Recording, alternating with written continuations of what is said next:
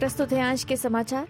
Jacinta Elon Victoria की उनचासवीं premiere के रूप में चुनी गई है। सुश्री एलन निवर्तमान प्रीमियर डैनियल एंड्रयूज का स्थान लेंगी, जिन्होंने कल अपने इस्तीफे की घोषणा की। पीडब्ल्यूसी की एक सनसनाटी रिपोर्ट में पाया गया है कि कंसल्टेंसी फर्म ने व्यवसाय के लिए चाहे जो भी हो दृष्टिकोण विकसित किया है, जहाँ खराब व्यवहार को बर्दाश्त किया जाता है। पूर्व टेल्स्ट्रा बॉस जिगी स्वितकोव्सकी द्वारा फर्म की समीक्षा में पाया गया कि पीडब्ल्यूसी के मुख्य कार्यकारी को अत्याधिक शक्ति प्रदान की गई थी और शासी निकाय के भीतर स्वतंत्रता और बाहरी हस्तक्षेप की कमी थी। संसद में स्वदेशी आवाज़ के प्रमुख अधिवक्ता नोएल पियर्सन बहुसांस्कृतिक ऑस्ट्रेलियाई लोगों से संसद में स्वदेशी आवाज़ जनमत संग्रह में हाँ वोट करने का आग्रह कर रहे हैं।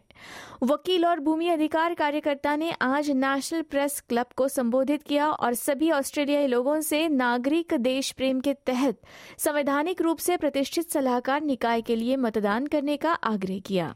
ये तब होता है जब विपक्ष के नेता और नो कैंपेन समर्थक पीटर डटन ने संसद के लिए वॉइस क्या भूमिका निभाएगा, इसके बारे में स्पष्टता की कमी के लिए हाँ अभियान की आलोचना की है।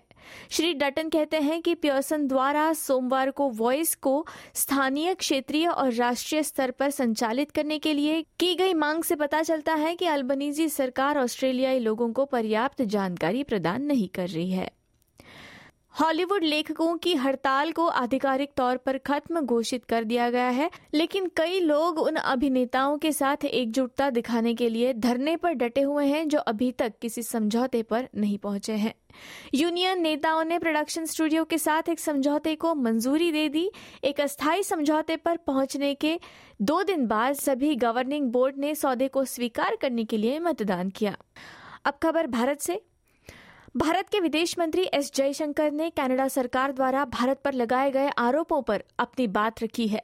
मंगलवार को न्यूयॉर्क में काउंसिल फॉर फॉरेन रिलेशंस में श्री जयशंकर ने कहा कि हरदीप सिंह निज्जर की हत्या को लेकर भारत पर जो आरोप लगाए गए हैं, वो कहीं से भी सही नहीं है।